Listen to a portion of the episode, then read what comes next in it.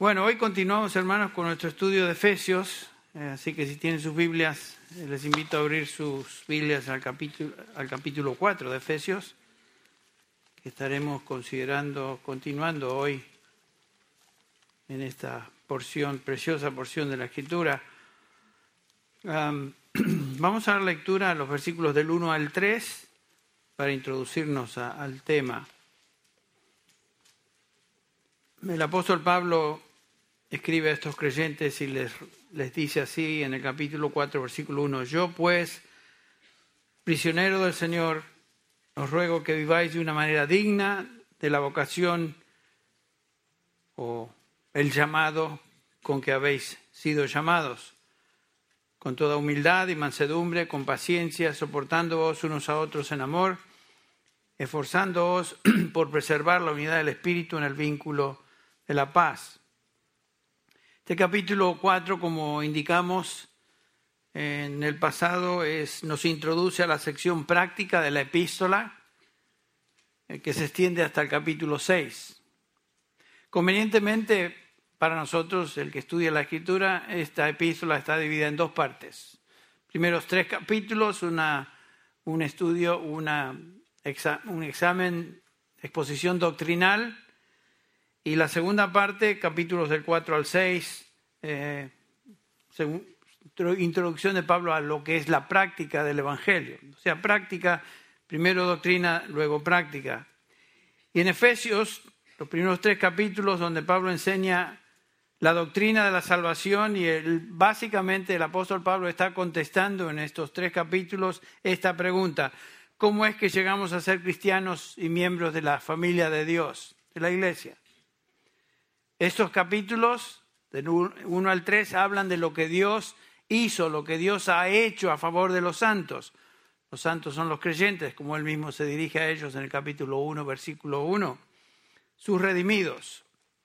Claramente Pablo enseña que Dios es el que obró a favor de ellos. Dios es el originador y actor en la salvación. La salvación es obra exclusiva de Dios por eso es que Él se lleva toda la gloria. Dios no comparte su gloria con nadie. Por eso en el capítulo 1 ya lo notamos, el, los versículos 6, por ejemplo, dice, versículo 6, para alabanza de la gloria de su gracia, que gratuitamente impartido sobre nosotros en el amado. Versículo 12, otra vez, la alabanza de su gloria, a fin de que nosotros fuimos, que fuimos los primeros en esperar en Cristo seamos para alabanza de su gloria. Versículo 14, después de habernos dicho que fuimos sellados con el Espíritu Santo, eh, nos dice Pablo que el Espíritu fue dado como garantía de nuestra herencia con miras a la redención de la posesión adquirida de Dios para alabanza de su gloria. Eh, obviamente Pablo está exaltando la gloria de Dios en la salvación. La salvación es de Dios, por lo tanto Él es el único que se lleva la gloria. En el capítulo 2 eh, comenzamos a ver que Dios es el que intervino en nuestra vida cuando estábamos muertos en delitos y pecados. Esta es la condición que Él describe en los versículos del 1 al 3. Esa es la condición de todo ser humano hoy, muerto en delitos y pecados, siguiendo la corriente de este mundo, siguiendo los deseos de la carne, bajo la ira de Dios, etcétera. Sin embargo, el versículo 4 nos dice, pero Dios, y ahí comienza la intervención divina, lo que Dios hizo, pero Dios, que es rico en misericordia, por su gran amor con que nos amó, aun cuando estábamos muertos, nos dio vida. Es la obra de Dios. Eh, un muerto no hace nada para revivirse, no puede, es incapaz. Claramente la salvación es de Dios y Pablo dice en los versículos 8 al 9, porque por gracia habéis sido salvados por medio de la fe. Y esto no es de vosotros, pues es don de Dios, no por obras, para que nadie se gloríe. Y en el versículo 10 Pablo resume esto, porque somos hechura suya. ¿Para qué? Y dice Pablo, en Cristo Jesús, creados en Cristo Jesús, para buenas obras que Dios preparó de antemano para que anduviésemos en ellas. La obra es de Dios en la salvación, tanto en el traernos a fe y salvación como los frutos del Espíritu que Él produce en nosotros son de Él, son de Él. No podemos llevarnos ningún crédito por todo en la salvación, para nada en la salvación. La salvación es de Dios. Todo en la salvación, en la salvación de sus santos, es obra de Dios. Y por lo tanto, no podemos acreditarnos con nada. E, este es en resumen eh, lo que Pablo enseña en los primeros tres capítulos, lo que Dios ha hecho. A partir del capítulo 4 hasta el capítulo 3, 6, 6, perdón, Pablo nos va a enseñar acerca de lo que nosotros ahora debemos hacer. O sea, cómo respondemos a lo que Dios ya ha hecho a favor nuestro. Capítulos 1 al 3, lo que Dios hizo a favor nuestro. Capítulos 4 al 6, lo que nosotros debemos hacer a la luz de lo que Él ya ha hecho. Estos capítulos describen la respuesta del creyente a la luz de su salvación. Y comienza el versículo 1 diciendo con esta frase, andar dignamente o de una manera digna de la vocación con que fuiste llamados. La última vez hablamos sobre esta frase, andar o caminar dignamente. La palabra andar, dijimos, se refiere a un estilo de vida, es nuestra conducta diaria. Pablo está hablando de un estilo de vida que, como veremos, es un andar que tiene ciertas características que se describen en el resto del, capítulo. Capítulo del versículos del 1 al 16 estaremos viendo que es un andar en humildad, es un andar distinto. Pablo nos, nos, indica en el versículo 17 que no debemos andar como los gentiles, esa era nuestra condición antes de conocerle a Él. O digo, os digo pues y afirmo juntamente con el Señor que ya no andéis como andan los gentiles en la vanidad de su mente. Eso era nuestra condición antes. Nuestro andar es nuevo. Es un andar distinto, es un andar en la luz. De eso nos habla el capítulo 5, versículos del, del 2 en adelante. Es un andar en el Espíritu, capítulo 5, versículo 18. Y finalmente en el capítulo 6 Pablo nos va a hablar de este andar firme contra las acechanzas del diablo y sus huestes espirituales de maldad. Esa es nuestra guerra espiritual. Eso es nuestro andar. La última vez observamos esa frasecita, andar dignamente, que es la traducción de una, de una palabra en griego, axios, que tiene dos significados básicos. Los cubrimos la última vez, repasamos esto. En primer lugar, axios, andar dignamente, habla de un andar equilibrado. Es como poner un peso en una balanza y la otra cara de la báscula tiene el mismo peso. Lo que Pablo está diciendo es que nuestra doctrina y nuestra práctica sean del mismo peso. No dar énfasis a uno en contraste a la otra, sino que deben ser lo mismo. es un andar equilibrado. La idea es de que debe existir equilibrio entre lo que, eh, lo que nosotros creemos y lo que nosotros hacemos. Y debe existir coherencia entre la doctrina del Evangelio y la práctica de esta doctrina. Y entre paréntesis, la práctica siempre resulta de la doctrina que creemos. La base es lo que creemos. La doctrina siempre viene primero y antecede a la práctica. Por eso los primeros creyentes en el capítulo 2 de Hechos, ustedes recuerdan, versículo 42, se dedicaban continuamente a qué? A las enseñanzas o a la doctrina de los apóstoles. Eso es fundamental, es básico. Porque ¿cómo vamos a andar correctamente si nuestra doctrina es falluta, si nuestra doctrina es torcida, si nuestra doctrina es errada. No podemos andar bien, correctamente, no podemos andar dignamente si nuestra doctrina es falsa. Eso es muy triste ver tantas iglesias que, cuya doctrina es un desastre, que se observa también en la, en la práctica de sus, de sus creyentes y la práctica de aún sus líderes. Qué triste es ver eso. Segundo significado que notamos de esta palabra digno o dignamente es que quiere decir apropiado, es un andar apropiado, es un andar equilibrado por un lado, pero también es un andar apropiado. El andar práctico en nuestra vida cristiana debe ser apropiado con lo que profesamos. O sea, que no es un andar chocante. No chocamos con nuestra práctica, sino que son coherentes. Lo que creemos, lo vivimos de esa manera. Ser apropiado. La idea es de adornar con nuestras obras la conducta, con nuestra conducta, lo que profesamos creer. Es lo que Pablo le dice a Tito. Ustedes recuerdan, lo vimos la última vez. Tito 2.7, presentándote tú en todo como ejemplo de buenas obras. ¿Se acuerdan que fuimos creados para buenas obras? Entonces debemos ser, dice Pablo, debemos ser un ejemplo de buenas obras. En la enseñanza mostrando integridad, seriedad. Versículo 10, Pablo hablando de los creyentes, dice, no defraudando, sino mostrándose fieles en todo, para que en todo, noten esto, adornen la doctrina de Dios nuestro Salvador.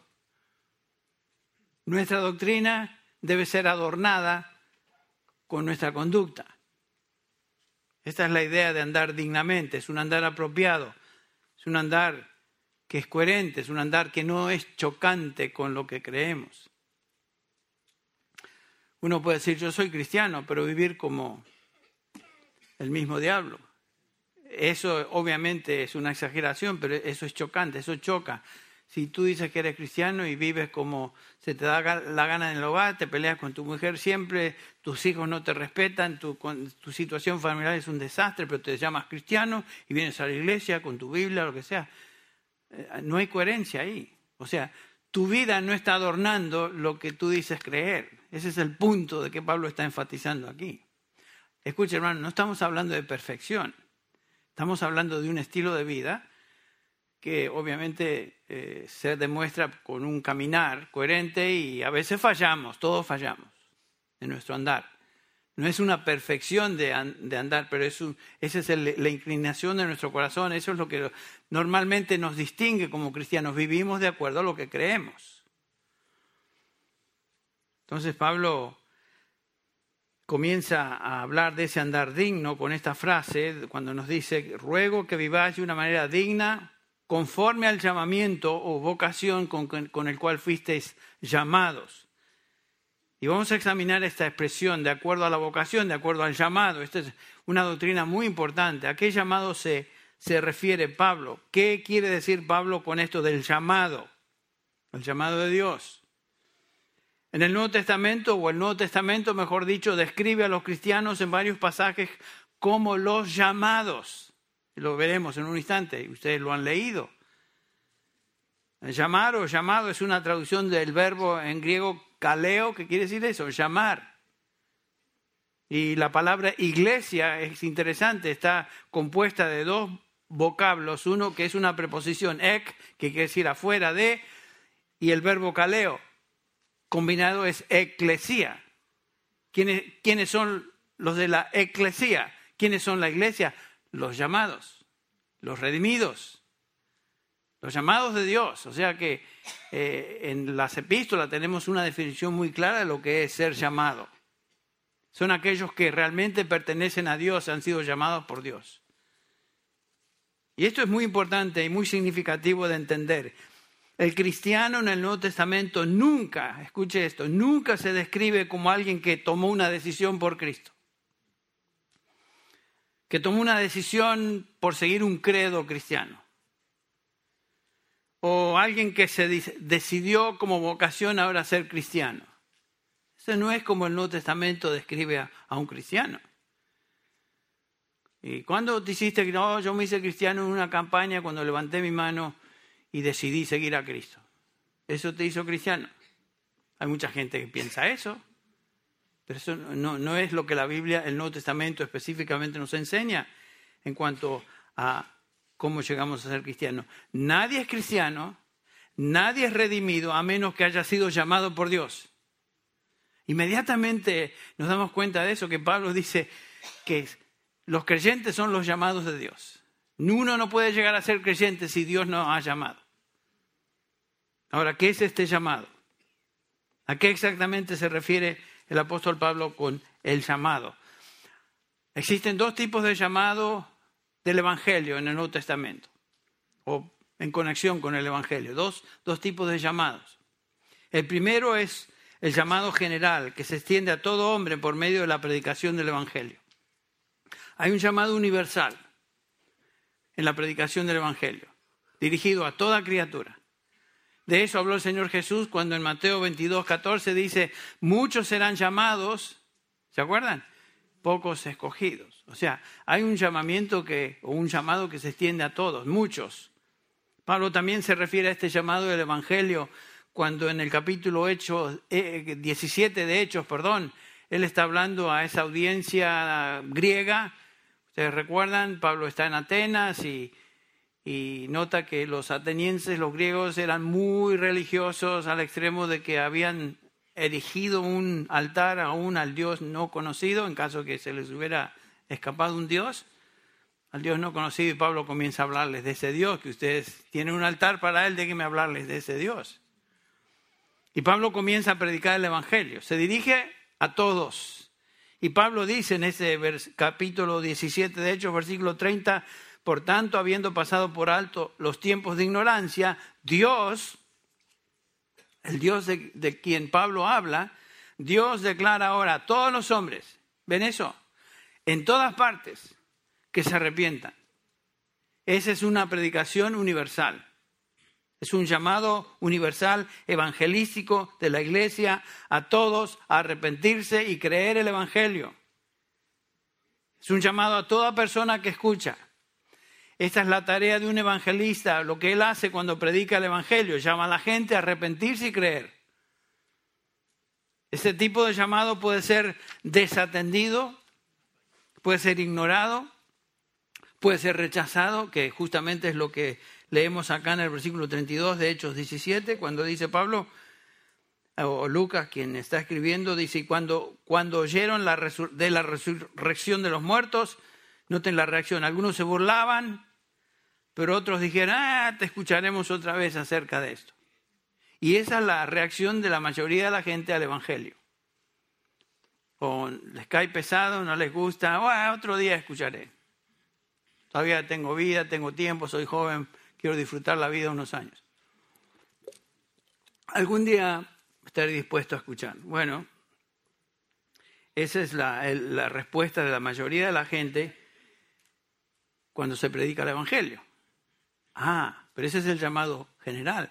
Pero hay otro tipo de llamado en el Nuevo Testamento, que es el llamado de Dios eficaz, que tiene poder para efectuar salvación en los llamados. Este es un llamado al cual ellos responden en fe y son salvos. Es un llamado que no se puede evitar. Es un llamado al cual el, llamado no puede deshacerse de él. Este es el llamado de Dios sobre una persona a salvación. Por ejemplo, Jesús habla de esto en varias ocasiones, pero observen, por ejemplo, en eh, Juan capítulo 6, Jesús está enseñando a aquellos que le escuchan. Eh, versículo 36, por ejemplo, dice, pero ya os dije que aunque me habéis visto, no creéis. Esa era la respuesta de la mayoría de los judíos. ¿Se acuerdan? No creían en Jesús. Multitudes le seguían mientras él les daba de comer y hacía milagros, pero no creían en él. Y dice Jesús en el versículo 37, todo lo que el Padre me da, vendrá a mí. Ah, atención, ahí viene el llamado. Es un llamado del Padre que da al Hijo a salvación a aquellos que Él llama. Y dice, al que, había, al que a mí viene, de ningún modo lo echaré fuera.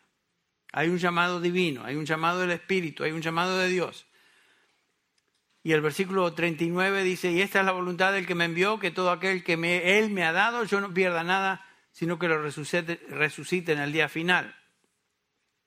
Esta es la voluntad del Padre, de que todo aquel que ve al Hijo y cree en Él tenga vida eterna, y yo mismo le resucitaré en el día final. Pero ¿cómo es que venimos a Cristo? ¿Se nos prendió la lamparita un día? o que nos dimos cuenta de repente en nuestra astucia teológica y doctrinal, chispas, ahí se nos prendió la lamparita. No, dice Jesús en el versículo 44, nadie, nadie puede venir a mí si no lo trae el Padre que me envió. Y yo lo resucitaré en el día posterior. Note que nadie puede venir a Cristo willy-nilly, como dicen en inglés, así nomás, sino que el Padre llama, da al Hijo, el Hijo da salvación. Tiene que haber un llamado de Dios, o nadie viene a Cristo para salvación. Eh, una ilustración la tenemos, por ejemplo, ahí en, en el relato de Hechos capítulo 16. Ustedes recuerdan, Lidia, la vendedora de púrpura, ahí en Filipos, cerca de Filipos, un grupo de mujeres está a la orilla del río este, que no es un río, es un riachuelo realmente. Y dice el versículo 14, y estaba escuchando, mientras Pablo predicaba, estaba escuchando cierta mujer llamada Lidia de la ciudad de Tiatira. Noten que el Evangelio está siendo proclamado. Pum, pum, pum. Pablo está proclamando ese Evangelio universal. Pero de repente leemos, y el Señor abrió su corazón para que recibiera lo que Pablo decía, el llamado de Dios. Ella no hubiera podido recibir el mensaje de salvación a menos que Dios le hubiera concedido esa luz espiritual. El Señor abrió su corazón. Pablo predicó fielmente el Evangelio, pero el Señor tuvo que llamar.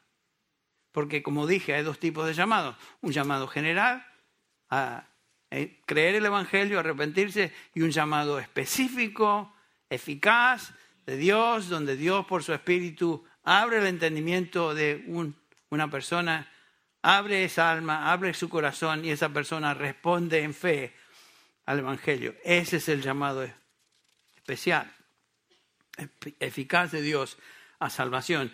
Y de ese llamado Pablo nos habla aquí en el capítulo 4, versículo 1. Ese llamado eficaz. Y la mayoría de los pasajes del Nuevo Testamento, todos los pasajes donde la palabra llamar se usa en las epístolas, hablan de este llamado eficaz de Dios a salvación. No es una invitación simplemente, sino que es un llamado eficaz. Cuando Dios llama, la persona responde. Y tenemos una ilustración perfecta eh, en el Nuevo Testamento de lo que sucede espiritualmente en la vida de Lázaro. Ustedes recuerdan que ahí está el Señor Jesús en el capítulo 11 de Juan, se encuentra en Betania, o llega a Betania un poquito tarde, a, propósito, ustedes recuerdan, ahí le esperaban Marta y María, donde Lázaro había fallecido, había muerto, y el Señor se retrasa y las dos hermanas le dicen, pero ¿por qué no viniste antes? Estoy resumiendo, ¿no? Si hubieras venido, mi hermano no hubiera muerto, etcétera, etcétera. Y el Señor les hace ver que esto fue para la gloria de Dios. Hay un propósito. Y este, el propósito lo vemos acá. El Señor dice, llévenme a la tumba, lo llevan a la tumba, saquen la piedra, ahí está Lázaro, muerto como un muerto. Cuatro días se habían pasado, ya tiempo había pasado para darse cuenta que el tipo estaba muerto, frito, no puede hacer nada. Y Pablo, el Señor dice, Pablo, Pablo, gritó el Señor, con voz fuerte, Lázaro, ven fuera. No es que le invitó, ese no es un llamado de invitación. Eh, el Señor, a ver, a ver, Lázaro, ¿quieres, me escuchas? Veo esa mano, levanta la mano a ver si me aceptas. ese no es el punto. El Señor dice, Lázaro, ven fuera. Ese es el llamado de Dios. Y el que había muerto salió, los pies y las manos atados con vendas, el rostro envuelto en un sudario, sudario y Jesús les dijo, desatadlo y dejadlo ir. Bueno, eso es lo que sucedió con Lázaro. Pasa de muerte a vida física. Es el resultado del llamado de Dios. La palabra de Cristo tiene poder. De eso cantamos hace un rato. La palabra de Cristo, la palabra de Dios tiene poder para resucitar. Y es lo que sucede aquí con, con Lázaro. Todos nosotros pertenecemos a una raza de hombres y mujeres que estábamos espiritualmente muertos tan Lázaro como Lázaro, en términos de habilidad de responder, muertos. Y sin embargo el Señor llamó, nos dio vida. Y por medio de ese llamamiento eficaz, venimos a fe, respondemos y caminamos en fe al Evangelio. Cada uno de nosotros que hoy tenemos vida espiritual, estábamos muertos, pero Dios, como dice Efesios 2, 4 y el 5, pero Dios, aun cuando estábamos en esa condición, nos dio vida juntamente con Cristo. Nos dio vida espiritual. Dios nos dio vida. Por su Espíritu, cuando Él nos llamó a salvación, Dios nos da vida cuando Él llama. Este llamado divino es un llamado a vivir, es un llamado a, ser reconciliado, es un llamado a justificación, es un llamado a redención, es un llamado a entrar en el reino de Dios. Es un llamado a pasar de muerte a vida espiritual. Es una vocación alta, como le llama el Nuevo Testamento, un llamado alto, un llamamiento santo, un llamamiento celestial. Sin duda este es un llamamiento diferente porque es eficaz e irreversible. Cuando Dios llama, la persona llamada responde en fe. Eso es. No es que simplemente Dios invita a ver los buenos que me sigan. Dios llama y el llamado responde en fe. El Nuevo Testamento es claro que nuestra en cuanto a esto, nuestra regeneración vino como resultado del llamado de Dios. El llamado de Dios a salvación. Estas palabras llamar, llamado, llamamiento, una y otra vez aparecen en todo el Nuevo Testamento y vamos, el resto de nuestro tiempo quisiera enfocarme en lo que esto significa. Hay muchos pasajes que pudiéramos usar. No tenemos tiempo para cubrirlos. Tenemos que celebrar la Santa Cena. Pero los teólogos se han referido a este llamado de varias maneras. Es un llamado eficaz, un llamado irresistible, es un llamado determinativo, es un llamado decisivo, es un llamado operativo. Y cada una de estas descripciones son correctas. Es un llamado a salvación, es un llamado a vida espiritual. Ese es el llamado. El nuevo, el nuevo nacimiento, repito, es el resultado del llamado de Dios en la vida de una persona. Veamos algunos pasajes nada más cómo este, este vocablo se utiliza. Veamos un pasaje que conocemos muy bien, Romanos 8, 28, que lo conocemos de memoria. Todas las cosas ayudan a bien a los que a Dios aman, a los que conforme a su propósito son qué? Llamados llamados. ahí aparece de una manera clara. Pablo no está hablando simplemente de aquellos que han sido invitados, está hablando de aquellos que han sido llamados y han respondido en fe. Claramente la palabra de Dios nos dice que todo lo que nos sucede en esta vida como creyentes es para nuestro bien porque Él nos ha llamado. Y continúa hablando el versículo 29 diciendo lo siguiente, porque a los que, los que de antemano conoció Dios, también los predestinó a ser hechos conforme a la imagen de su Hijo, para que Él sea el primogénito entre muchos hermanos. Y a los que predestinó esto también llamó, ahí está el verbo otra vez, llamó, llamó eficazmente. A los que llamó esto también justificó y a los que justificó esto también glorificó. Y aquí tenemos la clara definición de la absoluta eficacia del llamamiento de Dios de sus escogidos.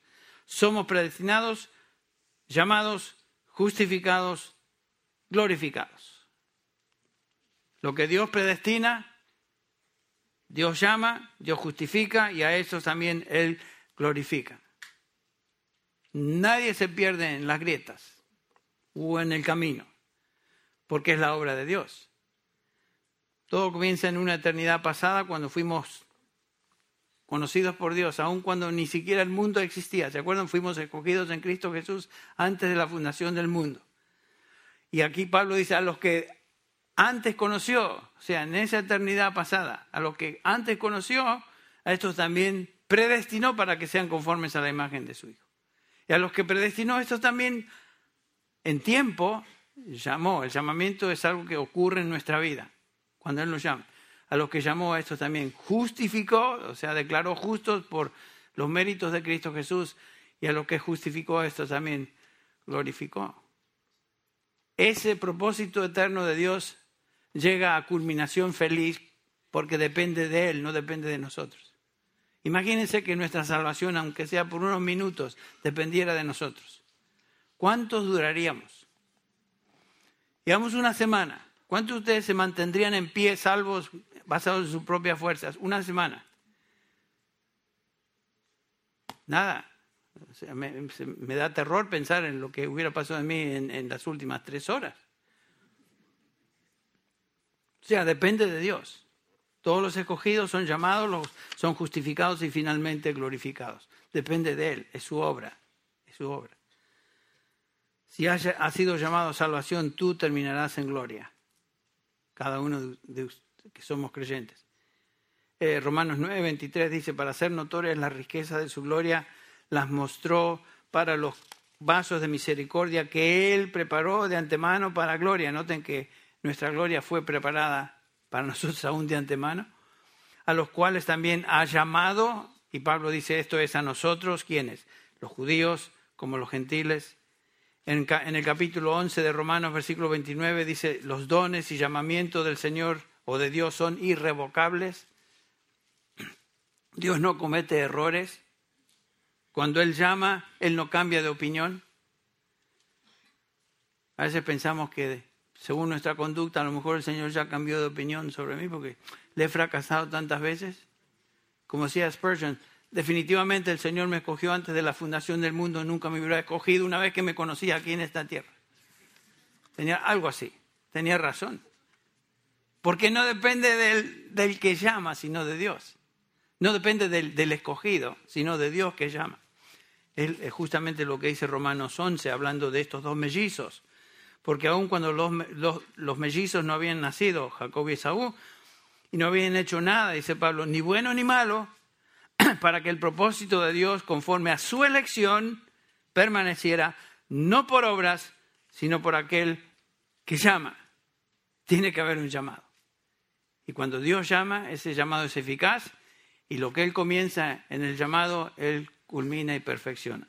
Bueno, como dije, hay muchas cosas que, pasajes que pudiéramos cubrir. Ahora, como dije, bíblicamente la iglesia, los cristianos, somos los llamados de Dios. Qué linda definición de lo que es la iglesia. Eh, la iglesia no es como lo usamos a veces en castellano, la iglesia que está en la calle Main y de 12, un lugar. O la iglesia bautista, o la iglesia metodista, o la iglesia del pastor MacArthur, o la iglesia de, eh, qué sé yo, John, ¿cómo se llama el de Minnesota? Se me ahora. Casi dije John Denver, ese no fue pastor. que sea, nosotros usamos la palabra la iglesia de. La iglesia no es de nadie, la iglesia es del Señor Jesucristo y es la asamblea de los redimidos, los que Él ha llamado a salvación. Nosotros, aquí en Grace Church, en este lugar, somos los llamados de Dios, somos la eclesía, la iglesia de Cristo. Bueno, gracias a Dios por eso. noten cómo Pablo usa esa palabra, por ejemplo, en referencia a sí mismo, en Romanos 1. Pablo, siervo de Jesucristo, llamado. aquí llamado individualmente a salvación y a ser apóstol. Pablo nunca dejó de recordar que él había sido llamado por Dios. Él no se hizo apóstol, él no se hizo cristiano. Más, Pablo odiaba a Cristo, odiaba a los cristianos. Y fue justamente en camino a Damasco cuando él iba a destruir a cristianos, llevarlos a Jerusalén, prisioneros, y destruirlos, exterminarlos, que el Señor les llamó. Y Pablo nunca se olvidó de eso. Yo fui llamado. Y lo repite una y otra vez. 1 Corintios 1, 1, Pablo llamado a ser apóstol de Jesucristo. Él no se hizo apóstol, él no se hizo cristiano. Tú no te hiciste cristiano, yo no me hice cristiano. Fuimos llamados por Dios. Y por eso somos cristianos. Pablo se dirige a estos creyentes, la iglesia, la eclesía de Dios que está en Corinto, a los que han sido santificados en Cristo Jesús, llamados a ser santos. Fueron llamados. Y otra vez Pablo aquí se dirige a la iglesia, a la eclesía, a los llamados de la tumba espiritual a vida espiritual.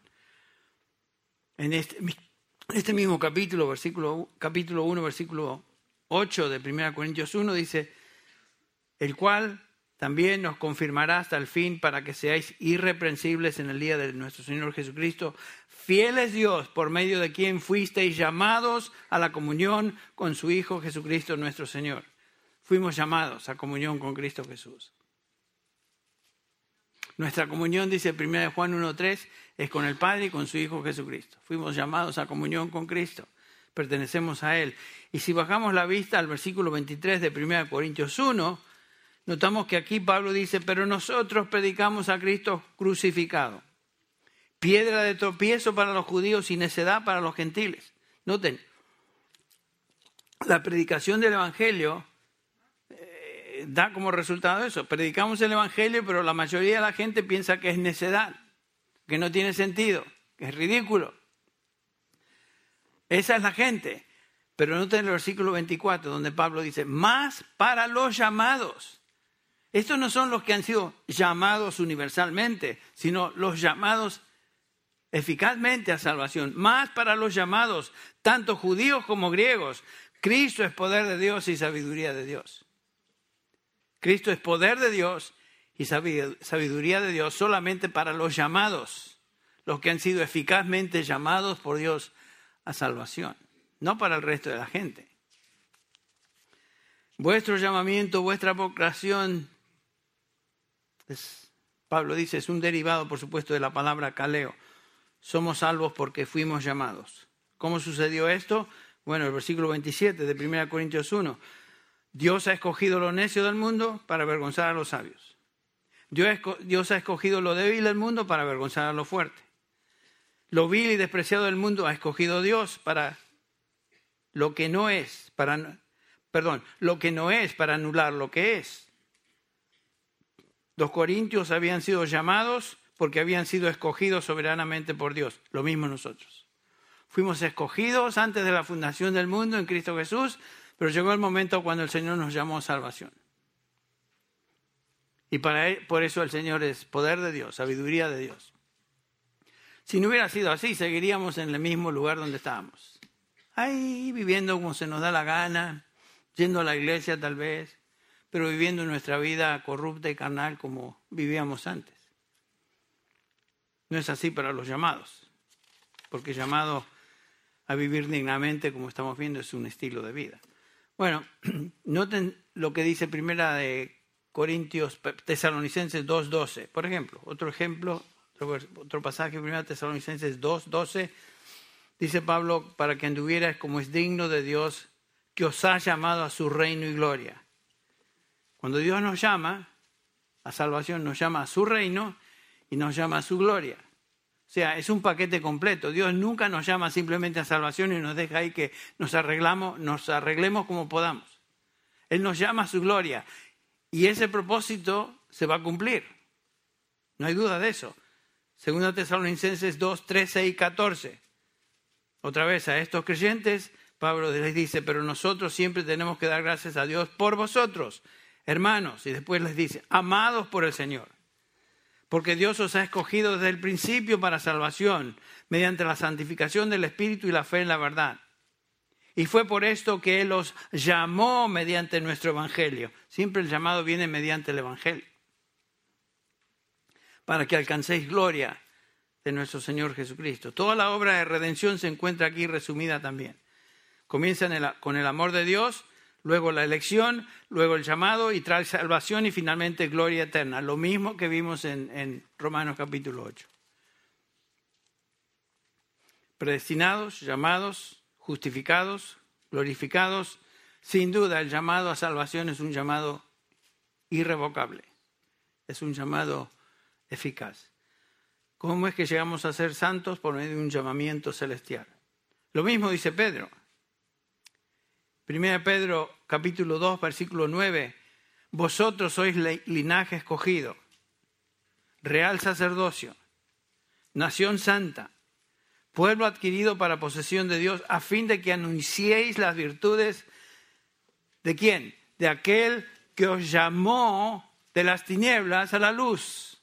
Otra vez, ¿cómo es que estamos en la, en la luz? Porque fuimos llamados. Es lo mismo de Colosenses 1.13 nos dice. Colosenses 1.13.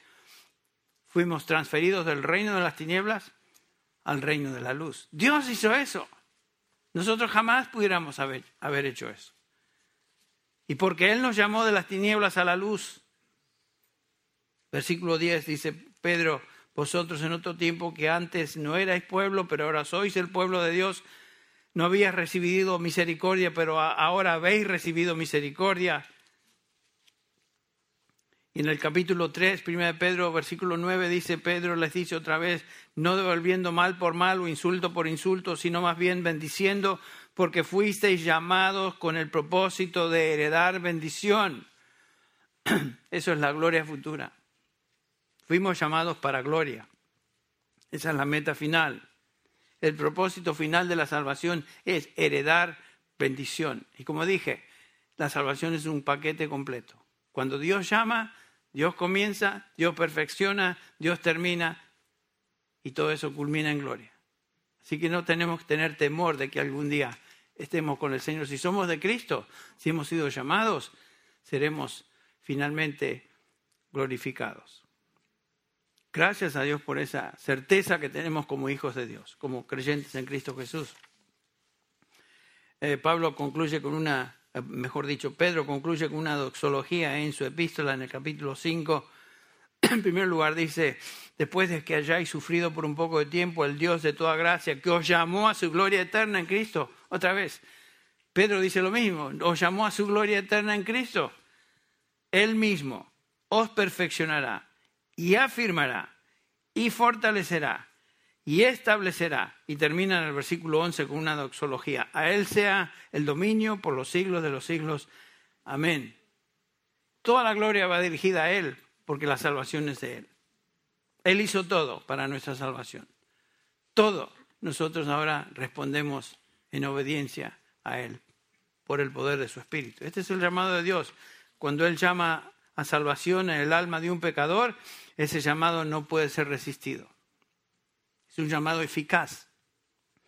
Todas las epístolas, comenzando con Romanos hasta el resto, eh, encontramos esta palabra y siempre se refiere a este llamado de Dios eficaz, soberano y eterno que Dios trae en la vida de un pecador que está espiritualmente muerto.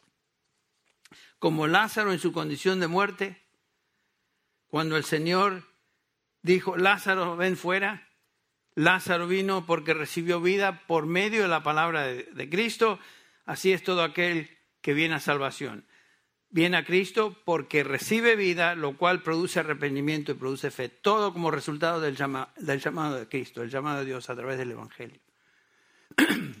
La, palabra de Dios es poderosa. Eh, la palabra de Dios nos salva, la palabra de Dios nos santifica. Y ahí reside el poder. Es obvio en el Nuevo Testamento que un hombre en su condición natural no tiene la capacidad para entender las cosas de Dios. ¿Cómo un muerto va a responder? No puede. Dice Pablo en Romanos 3, no hay quien busque a Dios, no hay justo, no hay ni siquiera alguien que haga lo bueno, no hay ni siquiera uno. En Efesios 2, ya lo vimos, estábamos todos muertos en delitos y pecados. Romanos 5, éramos débiles, impíos, enemigos de Dios. Romanos 8, 7, la mente puesta en la carne, que es la descripción de una persona que no conoce a Dios, es enemiga de Dios porque no se sujeta a la ley de Dios, ni siquiera puede hacerlo. Noten eso. Incapacidad total. Incapacidad total. Y los que están en la carne, dice Pablo, no pueden agradar a Dios. Entonces, ningún pecador, abandonado a su condición natural de corrupción moral y espiritual, tiene la capacidad de venir a Dios para salvación, a menos que esta persona reciba el llamado de Dios y responda en fe, como resultado de ese llamado que trae regeneración y como resultado fe y arrepentimiento. Bueno, si un, hombre se arrepiente, es porque Dios obró en ese hombre y le dio vida. Dios tiene que cambiarle, cambiar su mente, cambiar sus deseos, cambiar lo que ama y lo que odia. Y la única manera que Dios cambia es el llamado o llamando al pecador a creer y arrepentirse por medio del nuevo nacimiento. Es la obra de Dios. Es un llamado sobrenatural. Es un llamado sobrenatural a un muerto espiritual, es una cita divina a venir y recibir vida en la obra de regeneración. Y repito, la salvación no es en ningún sentido, desde ningún, desde ningún ángulo, una obra humana. Jamás. Ningún método, ni técnica, ninguna estrategia humana puede lograr el nuevo nacimiento. Nada.